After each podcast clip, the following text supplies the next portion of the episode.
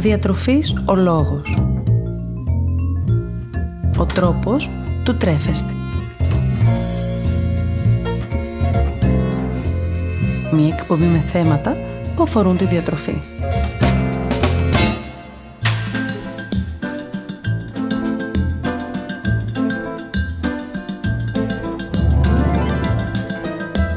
Καλησπέρα σας. Είμαι η Μαριάννα Μανώλη, διαιτολόγος διατροφολόγος και σήμερα θα ήθελα να μιλήσουμε μαζί για τα μικροθρεπτικά συστατικά.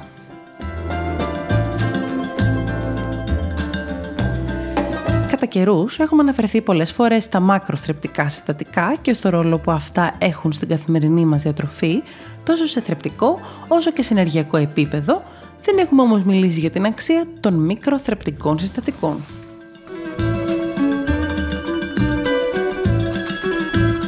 Λοιπόν τα μικροθρεπτικά συστατικά. Πρόκειται για τα συστατικά εκείνα που ο οργανισμός χρειάζεται σε μικρές ποσότητες, αλλά είναι εξίσου σημαντική σημασίας αφού συμβάλλουν στο μεταβολισμό των μακροθρεπτικών συστατικών και χρησιμεύουν παράλληλα ως δομικά συστατικά του οργανισμού, επιτελώντας πολλές και σημαντικές διεργασίες. Τα μικροθρεπτικά συστατικά δεν αποδίδουν στον οργανισμό ενέργεια, δηλαδή θερμίδες. Στην κατηγορία αυτή ανήκουν το νερό, οι βιταμίνες και τα ανόργανα άλατα. Έχουμε ήδη αναφερθεί στη σημασία του νερού για τον οργανισμό σε προηγούμενη ενότητα, οπότε πάμε μαζί να δούμε τα υπόλοιπα μικροθρεπτικά συστατικά.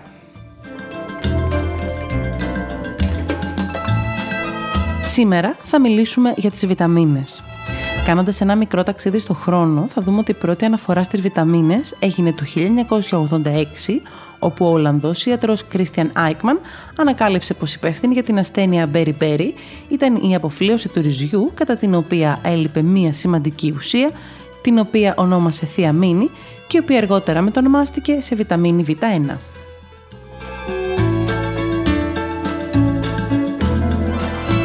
Η έρευνα του αυτή οδήγησε στην παρατήρηση ότι τα τρόφιμα περιέχουν και άλλες χημικές ενώσεις, τις οποίες ονόμασε βιταμίνες, από τη λατινική λέξη β, που σημαίνει ζωή, και τη λέξη αμίνη, που είναι ουσιαστικά οι αζωτούχες οργανικές ενώσεις μέσα στο μία αμινομάδα.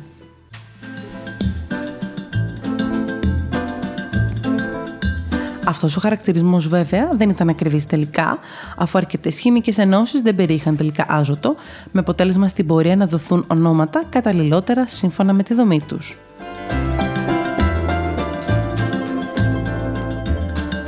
Ποιος είναι ο ρόλος των βιταμινών; Οι βιταμίνες έχουν ένα πολύ σημαντικό ρόλο στη λειτουργία του οργανισμού είναι εκείνες που ρυθμίζουν τις διάφορες αντιδράσεις του οργανισμού και χωρίς την παρουσία των οποίων δεν μπορούν να πραγματοποιηθούν διάφορες μεταβολικές λειτουργίες. Χωρίζονται σε δύο κύριες κατηγορίες, τις υδατοδιαλυτές και τις λιποδιαλυτές. Στις πρώτες, τις υδατοδιαλυτές, ανήκουν η βιταμίνη C καθώς και οι βιταμίνες του συμπλέγματος Β, ενώ στις δεύτερες, τις λιποδιαλυτές, ανήκουν οι βιταμίνες Α, D, Ε και K.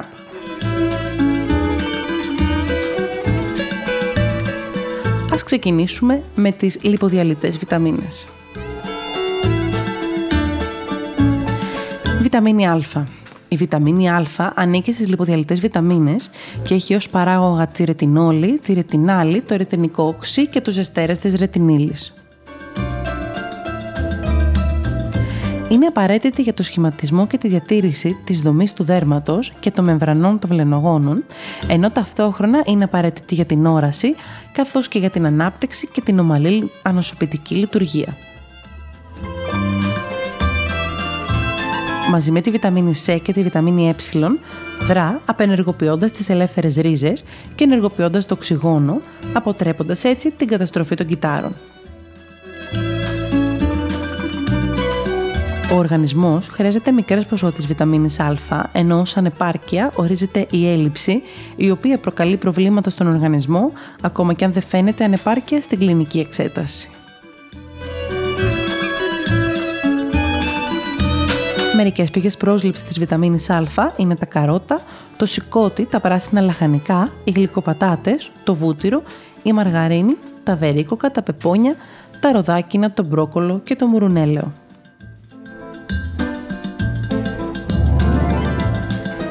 βιταμίνη D.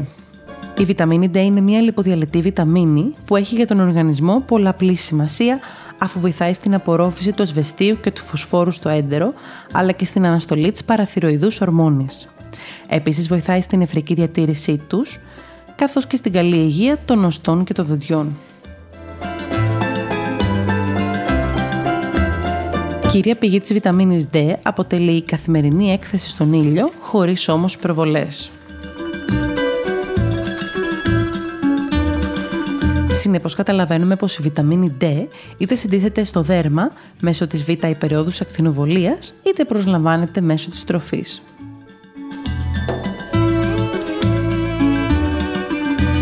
Η ανεπάρκεια αυτής της βιταμίνης προκαλεί στον οργανισμό ραχίτιδα, οστεοπενία και οστεοπόρωση, ενώ η έλλειψή της έχει συσχετιστεί με την εμφάνιση καρκίνου, διαφόρων αυτοάνωσων νοσημάτων και υπέρτασης. Άλλες πηγές πρόσληψης της βιταμίνης D είναι το μουρουνέλαιο, τα αυγά των ψαριών, το σηκώτη, το βούτυρο και το εμπλουτισμένο γάλα. Βιταμίνη Ε ή το κοφερόλι. Η βιταμίνη Ε είναι λιποδιαλυτή βιταμίνη και έχει αντιοξυδοτική δράση. Επομένως, παίζει σημαντικό ρόλο στην απομάκρυνση των ελευθέρων ριζών από τον οργανισμό. Ακόμη συμμετέχει στην ευρωμαϊκή λειτουργία και βοηθάει στην πρόληψη της νόσου του Αλτσχάιμερ.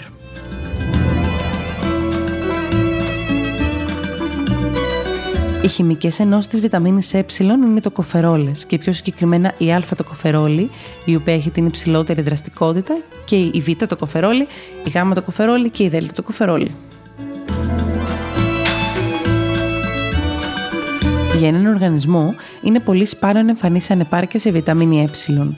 Όταν αυτό συμβαίνει, οφείλεται κυρίως σε δίαιτες χαμηλές σε βιταμίνη Ε, σε γενετικές ανομαλίες, σε σύνδρομο της απορρόφησης και σε περιπτώσεις υποσυτισμού. Μερικές πηγές πρόσληψης της βιταμίνης Ε είναι τα λίπη που έχουν μεγάλη περιεκτικότητα σε πολυακόρεστα λιπαρά οξέα, το γάλα και τα αυγά.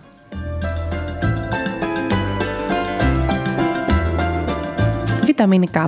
Ακόμα μια λιποδιαλυτή βιταμίνη είναι η βιταμίνη K. Απαραίτητη για τη δημιουργία της προθρομβίνης αλλά και την πήξη του αίματος, η βιταμίνη K έχει σημαντικό ρόλο για τον οργανισμό. Παράλληλα, παράγεται από την εντερική χλωρίδα του οργανισμού, ενώ βοηθάει στη μεταφορά ασβεστίου στα οστά.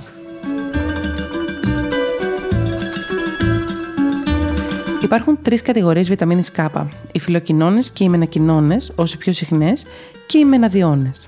Οι φιλοκοινώνε βρίσκονται σε τροφές φυτικής προέλευσης και σε κάποια φυτικά έλαια, ενώ οι μενακοινώνε υπάρχουν συνήθως σε τροφές ζωικής προέλευσης.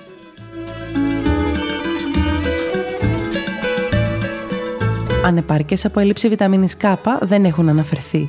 Έχουν όμως αναφερθεί πιθανότητες ανεπάρκειας εξαιτίας αιμορραγίας, είτε λόγω φαρμάκων είτε από άλλες αιτίες.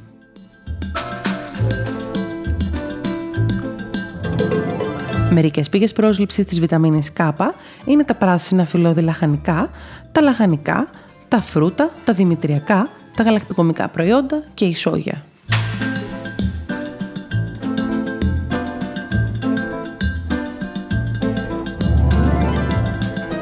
Ας συνεχίσουμε τώρα με τις υδατοδιαλυτές βιταμίνες. Για αρχή θα μιλήσουμε για τις βιταμίνες του συμπλέγματος Β. Βιταμίνη Β1 ή θιαμίνη. Η βιταμίνη Β1 ή θιαμίνη, όπως όλες οι βιταμίνες του συμπλέγματος Β, είναι μία υδατοδιαλυτή βιταμίνη που συντελεί στη φυσιολογική λειτουργία του νευρικού συστήματος και βοηθάει στην αξιοποίηση της ενέργειας από τους υδατάνθρακες.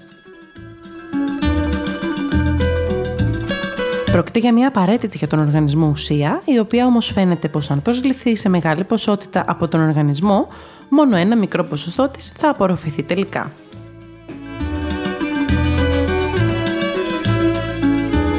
Κάποιες κατηγορίες ανθρώπων φαίνεται να έχουν αυξημένες ανάγκες σε βιταμίνη Β1.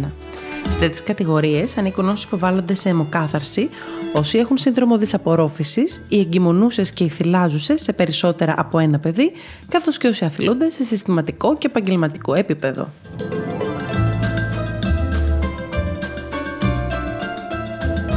Από την άλλη, όσοι έχουν μειωμένη πρόσληψη βιταμίνης Β1 παρουσιάζουν συμπτώματα όπως ανορεξία, απώλεια βάρους, μυϊκή αδυναμία και το σύνδρομο Berry-Berry. Μερικές πηγές πρόσληψης της βιταμίνης Β1 είναι το χοιρινό, η ξηρή καρπή, τα προϊόντα ολικής άλεσης και τα εμπλουτισμένα δημητριακά.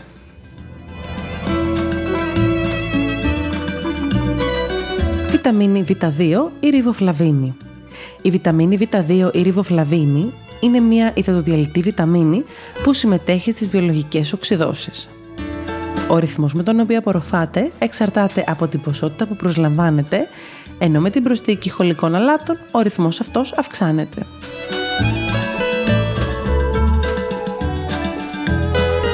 Από χαμηλή πρόσληψη βιταμίνης Β2 φαίνεται να επηρεάζονται οι ηλικιωμένοι και οι έφηβοι ανεξάρτητα από τη διαθεσιμότητά της στις τροφές. Για την αυξημένη πρόσληψη βιταμίνης Β2 δεν υπάρχουν έρευνες οι οποίες να αναφέρουν παρενέργειες. Πιθανόν αυτό να οφείλεται στη χαμηλή της απορρόφηση και στην ικανότητα του οργανισμού να την απεκρίνει μέσω των ούρων. Μερικές πηγές πρόσληψης της βιταμίνης Β2 είναι τα γαλακτοκομικά προϊόντα, το σηκώτη, τα αμύγδαλα, το αρνί και το χοιρινό. Βιταμίνη Β3 είναι η ασύνη.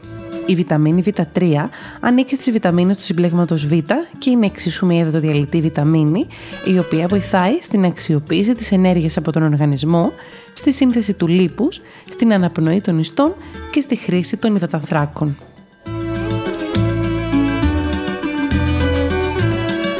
Ακόμη, έχει ρόλο στη διαδικασία της πέψης και στον έλεγχο της όρεξης.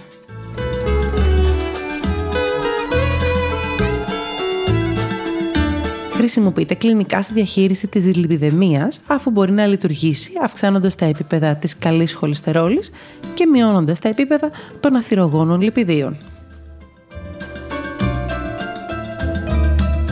Η ανεπαρκής πρόσληψή της προκαλεί στον οργανισμό συμπτώματα όπως ο εμετός, η δυσκυλιότητα ή η διάρρεια, η κατάθλιψη, η κόποση, η απώλεια μνήμης και άλλα, ενώ πιο συχνή ασθένεια εξαιτίας έλλειψης βιταμίνης Β3 είναι η πελάγρα.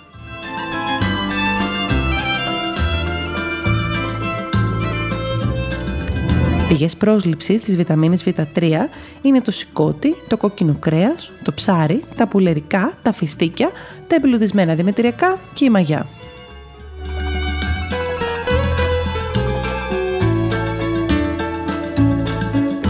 Βιταμίνη Β5 ή παντοθενικό οξύ. Το παντοθενικό οξύ έχει διπλό ρόλο στον οργανισμό, βοηθώντας την παραγωγή ενέργειας από τους υδατάνθρακες και στη σύνθεση και στην αποδόμηση των λιπαρών οξέων.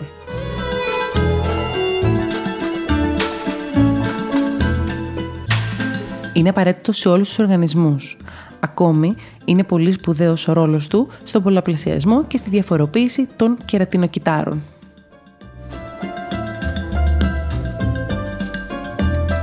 Η ελλειπής πρόσληψη προκαλεί στον οργανισμό κόπωση, αστάθεια, αδιαθεσία και άλλα συμπτώματα, ενώ συμπτώματα δεν έχουν παρατηρηθεί από την υψηλή πρόσληψη. Πηγέ πρόσληψης του παντοθενικού οξέως είναι το κόκκινο κρέας, τα ψάρια, τα πουλερικά, τα όσπρια και τα δημητριακά ολικής άλεσης.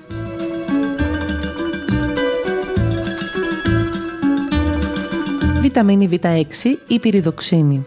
Η βιταμίνη Β6, μια επίση διατελετή βιταμίνη, συμμετέχει στο μεταβολισμό των πρωτεϊνών, ενώ παράλληλα συνθέτει και μεταβολίζει όσους παράγοντες δρούν ως νευροδιαβιβαστές. Λειτουργεί ακόμη ως συνένζυμο στο μεταβολισμό του γλυκογόνου. Αποτελείται από τρεις ομάδες, την πυριδοξίνη, την πυριδοξάλη και την πυριδοξαμίνη. Η ανεπαρκειά της μπορεί να προκαλέσει στον οργανισμό αϊπνία, αδυναμία και κατάθλιψη, καταστάσεις που αποφεύγονται με την επαρκή πρόσληψή της από τον οργανισμό.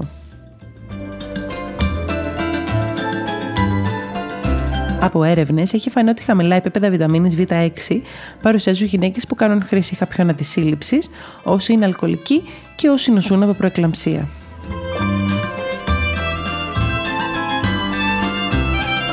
Μερικές πήγες πρόσληψης της βιταμίνης Β6 είναι τα ψάρια, τα πουλερικά, το κόκκινο κρέας και το συστάρι.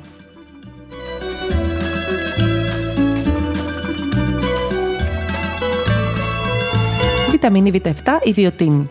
Η βιοτίνη έχει σημαντικό ρόλο στο μεταβολισμό των υδατανθράκων και του λίπους. Βρίσκεται σχεδόν σε όλες τις τροφές, όμως σε μικρές συγκεντρώσεις. Η ανεπάρκεια στη βιοτίνη μπορεί να προκαλέσει στον οργανισμό δερματίτιδα, επιπεφικίτιδα, αλλοπεκία και ανομαλία στο κεντρικό νευρικό σύστημα. Ανεπάρκειά της έχει παρατηρηθεί σε ανθρώπους που κατανάλωναν ασπράδια αυγών για μεγάλες χρονικές περιόδους. Αντίθετα, η ευξημένη πρόσληψη βιοτίνης δεν φαίνεται να προκαλεί παρενέργεια στον οργανισμό.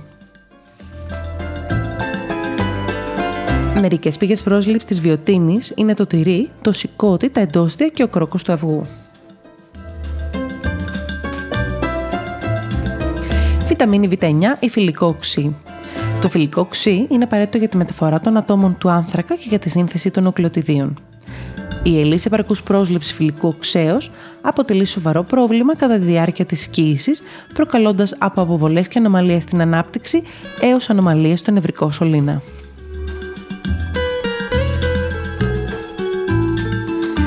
Η λάθος διάγνωση για ανεπάρκεια βιταμίνης Β12 είναι πιθανή σε άτομα με αυξημένη συγκέντρωση φιλικού οξέως.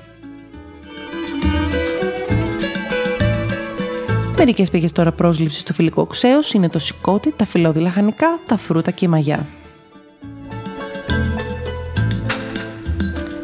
Βιταμίνη Β12 ή κιανοκοβαλαμίνη. Η βιταμίνη Β12 έχει κυρίως ρόλο συνενζήμου και απαντάται μαζί με τις πρωτεΐνες. Είναι μια υδατοδιαλυτή βιταμίνη και συμμετέχει στο φυσιολογικό σχηματισμό των κυτάρων του αίματος, ενώ είναι σημαντική για την καλή νευρική λειτουργία. Συνεπώς, η επαρκή κάλυψη των αναγκών του οργανισμού είναι απαραίτητη. Παρ' όλα αυτά, κύρια αίτια μη επαρκής κάλυψής της αποτελεί η μη παραγωγή ενδογενούς παράγοντας στο στομάχι. Μερικές πηγές πρόσληψης της βιταμίνης Β12 είναι τα ζωικά προϊόντα καθώς και τα εμπλουτισμένα προϊόντα σόγιας. Μέσα από την τροφή, ο οργανισμός μπορεί να καλύψει τι απαιτήσεις του σε βιταμίνη Β12, ενώ συστήνεται προσοχή σε αποκλειστικά χορτοφάγους, όπου η πρόσληψη βιταμίνης Β12 είναι αρκετά χαμηλή.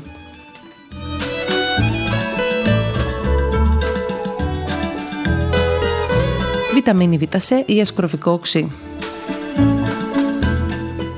Η βιταμίνη C μαζί με τις βιταμίνες του συμπλεγμάτο Β ανήκουν στις υδατοδιαλυτέ βιταμίνες και αποτελούν κομμάτι των ορμονικών και ενζημικών λειτουργιών. Έχει αντιοξυδοτική δράση και βοηθάει στη σύνθεση κολαγόνου, δίνοντας έτσι στον οργανισμό τη δυνατότητα ενίσχυσης των ιστών και επούλωσης των πληγών, καθώς επίσης βοηθάει στην απορρόφηση του σιδήρου. Το πιο γνωστό σύμπτωμα έλλειψης βιταμίνης C από τον οργανισμό αποτελεί το σκορβούτο, ενώ από έλλειψη C μπορεί να προκληθεί και ουλίτιδα. Σε ενήλικε που καπνίζουν, οι τιμές αναφοράς πρόσληψης, ανάλογα με την ηλικία και το φύλλο, τείνουν να αυξάνονται κατά 35 mg επιπλέον στις ήδη ορισμένες τιμές. Πηγές πρόσληψης τη βιταμίνη C είναι το μπρόκολο, η παπάγια, το πορτοκάλι, το μάγκο, το grapefruit, οι φράουλες και τα φυλλώδη λαχανικά. Ένα ισορροπημένο πλάνο διατροφής είναι αυτό που θα διασφαλίσει την επαρκή πρόσληψη βιταμινών και κατά επέκταση τη σωστή λειτουργία του οργανισμού. Σε ορισμένες περιπτώσεις όμως και μόνο έπειτα από εξετάσει μπορεί να γίνει σύσταση για τη λήψη επιπλέον συμπληρωμάτων διατροφής και όταν αυτό κρίνεται αναγκαίο.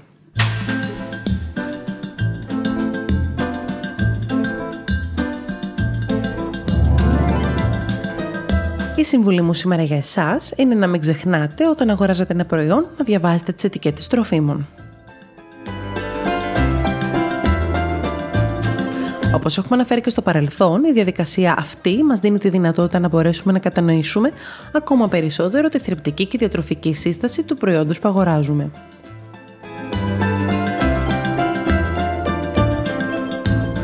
Πρόκειται λοιπόν για ένα ιδανικό εργαλείο στα χέρια μας, ώστε να έχουμε τη γνώση του τι τελικά καταναλώνουμε. Αφιερώστε λίγο περισσότερο χρόνο, ιδίως αν αμφιταλαντεύεστε ανάμεσα σε δύο ή περισσότερα προϊόντα. Πολλές φορές η τιμή είναι αυτή που μας σωθεί τελικά στην αγορά. Αν όμως το προϊόν που αγοράζουμε δεν είναι τόσο θρεπτικό όσο υπόσχεται τελικά,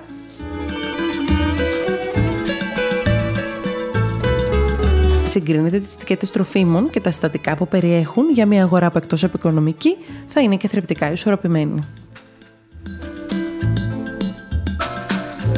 Σήμερα θα ήθελα να μιλήσουμε για το ψάρι. Τα ψάρια αποτελούν μια πολύ θρεπτική τροφή, η οποία είναι πλούσια σε πρωτεΐνη υψηλής βιολογικής αξίας, περιέχει βιταμίνες του συμπλέγματος Β, Α και D, καθώς και διάφορα μέταλλα όπως φόσφορο, ασβέστιο, μαγνήσιο, ψευδάργυρο νάτριο, κάλιο και άλλα. Έχουν πολύ ακόρεστα λιπαρά οξέα και χαμηλή περιεκτικότητα σε κορεσμένα λιπαρά.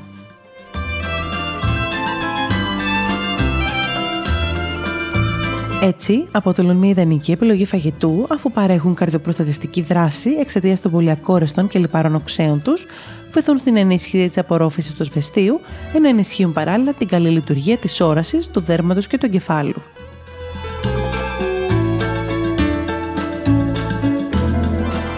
Η σύσταση του Εθνικού Διατροφικού Οδηγού για την κατανάλωση ψαριών αφορά την κατανάλωση 2 με τριών μερίδων την εβδομάδα, με τις μισές μερίδες από αυτές να αποτελούνται από λιπαρά ψάρια. Επιλέξτε να καταναλώσετε τα ψάρια σας ψητά ή βραστά και όχι τόσο με τη μορφή των τηγανιτών. Ακόμα όμως και αν θέλετε να τα καταναλώσετε τηγανιτά, επιλέξτε να τα μαγειρέψετε σε ελαιόλαδο και όχι σε διάφορα σπορέλαια.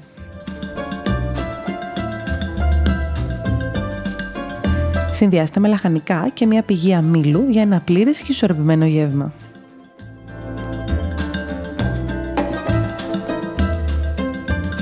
Θα χαρώ πολύ να τα πούμε στο Instagram Διατροφής ο Λόγος και στο Facebook Μαριάννα Μανώλη Διατολόγος Διατροφολόγος όπου μπορείτε να βρείτε κάθε θρεπτικό συστατικό αναλυτικότερα καθώς και να μοιραστούμε παρόμοιες ιδέες σχετικές με το φαγητό και να συζητήσουμε τις δικές σας απορίες ή τις δικές σας ανησυχίες σχετικές με τη διατροφή.